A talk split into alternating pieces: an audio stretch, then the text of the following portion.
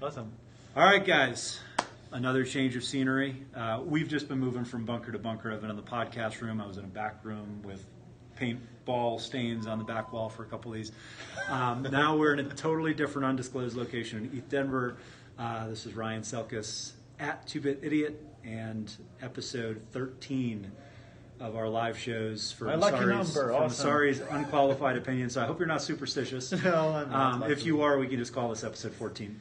Um, thirteen point five. Uh, some, some episode inflation. Um, and I'm here with Henri Pihkala. Yeah. Pronounce it right? Yeah. I'm sure it's not the official Finnish, but um, it's perfect. The founder of Streamr. Uh, yeah. So we're going to talk about data marketplaces, some of the work that they're doing to bring this concept of being a sovereign individual and uh, being able to actually license your own data uh, to uh, to corporations, or really any type of, of uh, data licensing as, as we think about um, making that more equitable in the future and breaking down some of these data silos. Let's so, do it.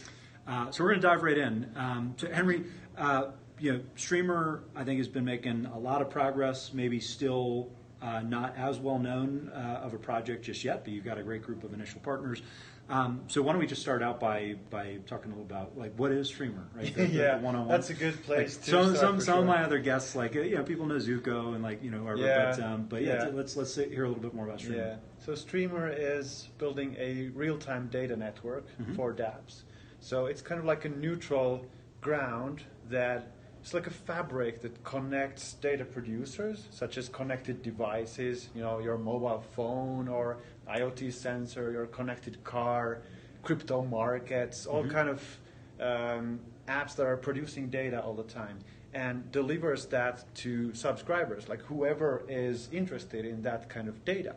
Mm-hmm. And this network is uh, operated by its users. It's owned by everyone and no one at the same time. So you get you don't get vendor lock-in. You don't get like you don't expose your all your critical data to, you know, Google and Facebook and so on. It's kind of mm-hmm. a neutral ground. And uh, on top of this infrastructure, we're building two applications. Mm-hmm. One of them is the marketplace. Now, the marketplace is crucial in the data monetization part, mm-hmm. right? And we aim to um, we aim to enable people and organizations to get more value out of their data and offer an alternative model of of using, for example, like um, personal data. Uh, like today, you're giving mm-hmm. all your data to Google and Facebook. I'm sorry, but you're doing it, and they're making money out of it. So maybe this paradigm can be changed mm-hmm. in the future. And then the other application we're doing is this kind of tool. You know, it's a tool for data uh, exploration. Mm-hmm. You can quickly build prototypes, visualizations, connect data to other systems such as Ethereum smart contracts, mm-hmm. build oracles and that kind of stuff in there. So it's kind of a, a stack of technologies that work seamlessly together. So walk me through an example of both sides of the marketplace. Um, I don't know if, if, if you have current examples based on, you know, folks who are using this in production yet. Yeah, or, there's all kind of stuff. I mean, the early... So what are, what are some of the killer apps that, that yeah. you could see emerging so, based on some early data points? Yeah, well, well there, there, there's a bunch. So if we look at the early adopters, they mainly come from the crypto space. So mm-hmm. there's a lot of like crypto market data kind of stuff there that people are subscribing to and using.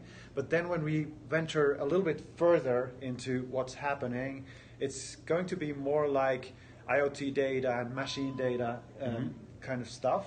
We have partners that we're working with, for example, on connected cars. Cars are awesome, especially if they're connected, mm-hmm. because they roam the environment, right? They can measure things while they explore the surroundings. They can measure potholes in the road. They can measure, like, you know, mobile network uh, coverage. They can measure weather conditions and pollution and mm-hmm. traffic and all these things.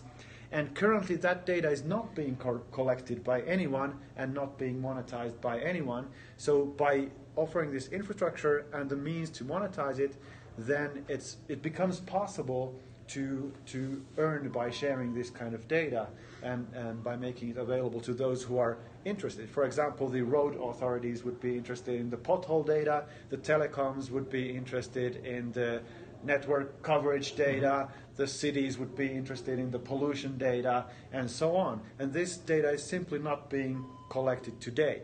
Um, a particular feature that we are building onto the marketplace is exactly this kind of crowd selling, where mm-hmm. individual uh, data producers like you and me, who have a connected gadget like a Fitbit or a Tesla or whatever, mm-hmm. uh, can contribute data into this single pool, you know, a collective data product. And when someone buys it, uh, you get a share of basically of your pro rata share. Of yeah, yeah, exactly, exactly. So you could, you, you know, you could switch on in your smart gadget. You can switch on this feature like mm-hmm. sell my data, you know, and you can see a little wallet there that starts to accumulate. Maybe it's small, you know, you might earn some cents per day or something, mm-hmm. but still it's it's super interesting. It hasn't been done before, and so far all the value from your data has gone to to a, a third party and not not yourself. So what we want to do as Streamr is to bring back control of the data and of the value mm-hmm. of the data. You know, the one thing with uh, any two-sided marketplace um, in general is just how do you bootstrap both sides of the network, yeah, right? So, yeah, so, you, so you have to um, make sure that it's worth the user's time, on the one hand, yes. instead of it just being pennies, um, just to go through the cognitive process of, of uh, figuring out, okay, how does crypto work, and then how does this application work, and then, okay, yeah, I'm, I'm sure, going to make fifty cents sure. on it. So, yeah. um, so how do you think about maybe some of the higher value early options for getting these data marketplaces bootstrapped? Um, the crowdsource component makes a lot of sense, but it seems yeah. like maybe that's like a few years out. No, what? It's actually closer than okay. I think. Uh, there's of course. Well, walk me through how you get that the, yeah. both sides of that marketplace to critical mass. Yeah, that I mean, it's a chicken and egg problem. Like you. You need to have content on there, so you need to have sellers for buyers to become interested, and then again, you need buyers in order to, um, you know, make it worth the seller's time. Mm-hmm. And for the early, uh, early spaces that we have there, for example, the crypto market data, there's some providers that are they're like organizations that sell some added value stream, like you know, sentiment analysis on. on uh, social media data mm-hmm. about crypto, and then traders use that for making better predictions about prices and so on.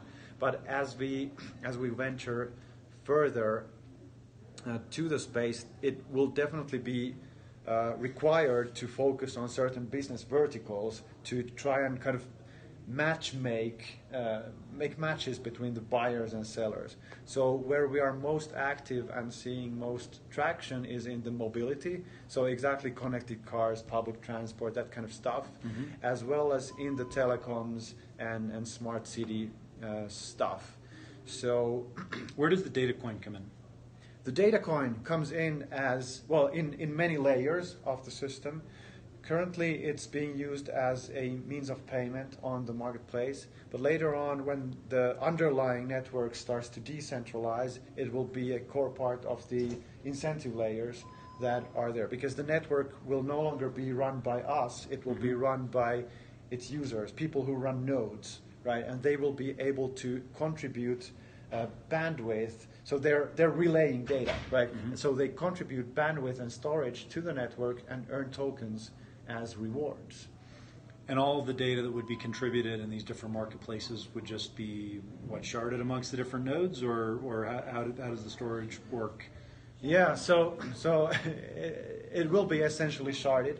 Um, uh, there will be like simultaneous topologies depending on the data stream. So every data stream will have like an independent topology where the data goes to those nodes who are serving clients that are interested in that kind of data. Mm-hmm. So it doesn't It doesn't go to, you know, unnecessary places, which also gives us scalability uh, into the network, and we can have storage nodes that that store um, store the data in a redundant way. So also the history of data will be uh, accessible, which mm-hmm. is um, very important for use cases like, you know, training A Is and, and that kind of stuff. And A Is will actually probably be like the uh, huge consumers of data going forward, right? Mm-hmm. uh, and adding to the kind of value chain of data. So what we can do is we source, we help source the raw data from its origin, like uh, the devices of you and me, uh, collect it into this data lake, data ocean, data mm-hmm. fabric, and allow those who can provide added value or provide intelligence to take that raw data, apply their intelligence, and uh, publish the results back to the network, maybe as a as a different product, you know, and then someone else can take that product and something else and combine them to add more value and then publish the results. So we kind of get this data refinement chain going on, just like, you know, I don't know, people say that data is the new oil, and actually this refinement chain is very similar to oil. You first you drill it, then you transport it to this refinery, and then you you know it goes there and there and there, and as an end result you have a you know a, a plastic piece uh, of mobile well, phone. I, I, I, I, well, I like the I like the refinery example uh, because uh, you know I guess in a way everybody's drilling, right? Yeah, because you're, you're, yeah you're, everyone's you're, drilling you're getting, all the time. You're, you're getting your own data. Yeah. Um, key difference being instead of a pipeline. Uh, going to the refinery, everybody's yeah. got their own individual straw, right? So, so yes. it's, it's much different and, and, and more difficult to maybe bootstrap this with consumer data or like an individual car it versus is. going through going through like a B two B process. So, yeah. um, so you guys have a number of partners listed. Yeah. Um, so, wh who are some of the early businesses that are provisioning data to you and, and doing some of the, the early tests? Yeah. So. Because they're the aggregators. Yeah, one of the, of big, the initial one pools, of the, and then, and then yes, ultimately you yes, want to incentivize yes. people to, to. One of the biggest partners that we announced last year was Hewlett Packard Enterprises, mm-hmm. and with them we are working exactly on connected car use cases. Um, so, so they work with the car manufacturers. So they're kind of a, yeah. Um, there's. And so, the, so the data, the data that you would get from the car manufacturer, you mentioned potholes and whatnot, but but is there anything specific that you're tracking right now? Uh, not yet. It's all in like pilot pilot, pilot phase. You can have all kind of things like everything from you know windshield wipers to location data, and all of that is interesting. Um, there will be some certain things that we'll try try first. Uh, it's all happening. I can't talk about it because there's a lot of stuff under N D A, sure. unfortunately. But then there's the kind of consumer side where. Or the kind of consumer widget side, like Fitbits and that kind of stuff. And there's also a lot of opportunities for third parties to build these bridges. For example, one guy in our uh, community built this uh, Android application that bridges data from uh, the Fitbit cloud to Streamr, and anyone can, you know, start using that that application to share their. Uh, Fitbit data, which might be interesting to you know, you know, health professionals and you know, whoever, right? And and this will become uh, immensely more powerful with the community products feature, because at the moment, all those people will be kind of creating their own products mm-hmm. on the marketplace. You know, um, you'd be selling like your Ryan Fitbit uh, data mm-hmm. in there. Um, and that's not interesting if it's like one guy's data, but if there's five hundred thousand people contributing data into that product, it suddenly becomes this honeypot that will answer a lot of uh, questions mm-hmm. related, like how that product is being used and what's the health of people and, you know, these kind of questions. So it's super interesting material for data scientists and and the like to get access to these kind of data sets that have previously been completely unavailable. Like they're, they don't exist, mm-hmm. right?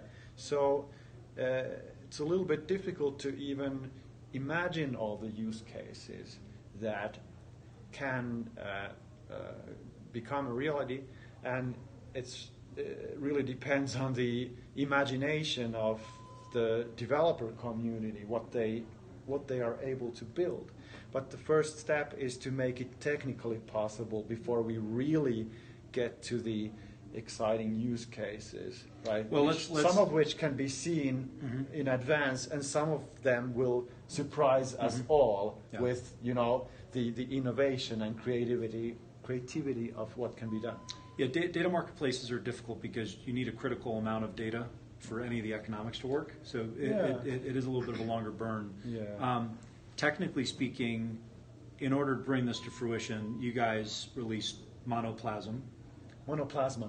Pla mono Monoplasma. Yes, yes, okay. yes. yes. Um, so uh, a, a riff on plasma uh, and an early implementation, I, I suppose. You want to explain, you know, what, what that's solving? And yeah, yeah. I mean, so uh, that's something that we released uh, and built. We built it because we, we needed it for community products, right? Mm-hmm. If you... Um, so what, what, what, what, is, what is it, first of all? So, yeah. So it's a one-to-many payments scaling solution, pretty mm-hmm. much. So we all know that built the scale up on the Plasma spec. It's it's inspired by Plasma and the other payment channel stuff out there, but mm-hmm. we we kind of uh, made modifications. We threw out everything that we didn't need to find the simplest possible mechanism that mm-hmm. does what we want and and only that. And what we want is to effectively be able to like fan out payments. You know, for community products where you have a data product. And there's one hundred thousand people contributing to that mm-hmm. data product. And then someone buys the product, so you need to share that money with one hundred thousand people. And if you try to do this on-chain, it's it's impossible. Uh, it would cost like an, a crazy amount of gas, mm-hmm. and it, the, your transaction wouldn't even fit into a block. So it's not you can you could do this maybe up to one hundred people, but one hundred thousand is like nowhere near possible mm-hmm. on chain. So we developed this solution for this exact use case, but it's reusable by others. So it's kind of like a framework or library for developers that are facing similar challenges, which we believe do exist, because it's like a classic case of revenue sharing, mm-hmm. right? You could apply it for anything. Let's say you have like a, um, in the future you can have like apartment ownership is tokenized, and then you have that apartment on Airbnb or decentralized mm-hmm. Airbnb, and then a guest stays in your apartment, pays a fee, and that fee should be split to the apartment owners, and there could be, you know, a thousand owners, each one owning like a little share mm-hmm. of the apartment, or or dividend payments for uh, upcoming security tokens. You could do like repeated airdrops or community rewards. You could do, I don't know, even pension payment. Well, this, this, so, so, so th- those are derivative applications, but as they yes. apply to Streamr, the, the, the case would be, okay, you, you've got a, a critical mass of Tesla drivers, for instance, that have signed up, and uh, say there's fifty thousand Tesla drivers that have agreed to permission their data yeah. using yeah. Streamr. On the other side of that marketplace, an insurance company comes in, yeah. and they want to price a new product yeah. specific for electric cars that have these self-driving features. Um, they would license that data directly from the Streamr holders, or who, who, who does the intermediate work? I can see how monoplasma. So there is no inter- there is no intermediary. It's peer to peer, right? There's mm-hmm. no middleman. So basically, the insurance company will uh, buy the data directly from the data producer, the Tesla owners, the end mm-hmm. users. But who right? prices that, right? Because uh, because the community, fifty thousand yeah. different uh, yes, users yes, could potentially yeah, have different yeah, yeah, price yeah, points. Of course. So so there's like an operator, the and the owner of the community product. It can be a DAO. The community can set it by voting or whatever. But in the simplest case, the community owner would would uh, set the price, try to find like a, a reasonable market price, mm-hmm. and also they can adjust it depending on how many people are there, and and so. And on. Is the community owner uh, a, a, a node, or do they put up stake to to actually manage a community that's provisioning certain data? Uh, not necessarily. They have an incentive to make the product great. I mean, it's, it's usually the integrator or the widget owner. Like it could be Tesla. Okay. Uh, them, mm-hmm. It could be Tesla themselves, and obviously they have an incentive to keep the product, uh, you know, well well and alive mm-hmm. and high quality.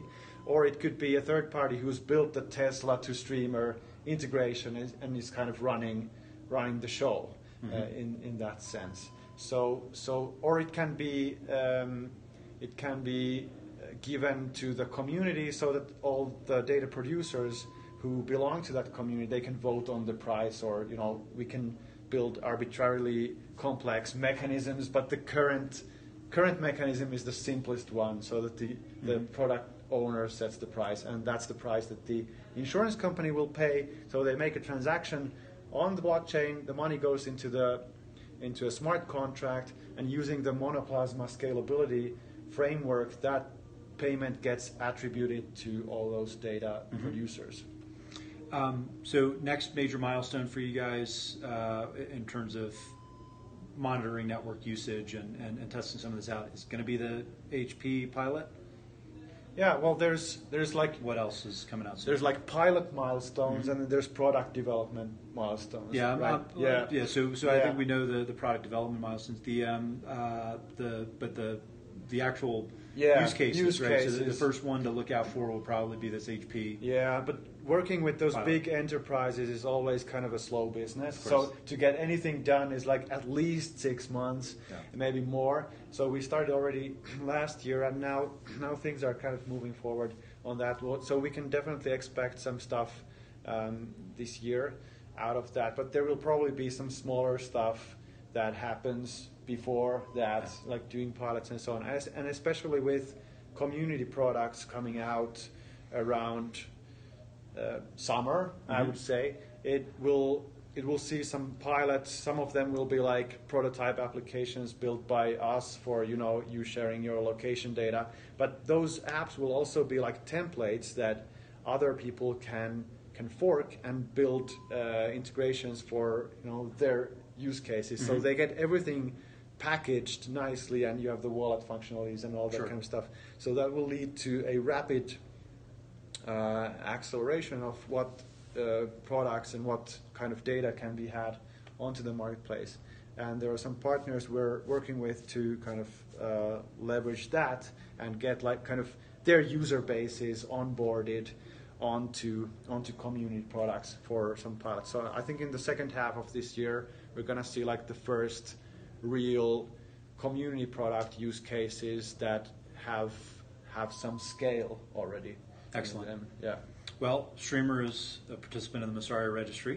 Yes. Uh, so, so all this data uh, will be made available, I'm sure, and we're going to work on a custom dashboard for, for you guys so we can monitor the K P Is that you guys are tracking in real time. Yeah, it would be awesome be to fun. see like how much data is going in the mm-hmm. network, how many products are in the marketplace, how many users, and that kind of stuff. So a lot more to look forward to. But uh, for today, Henri, thank you. Thank you. It was a pleasure.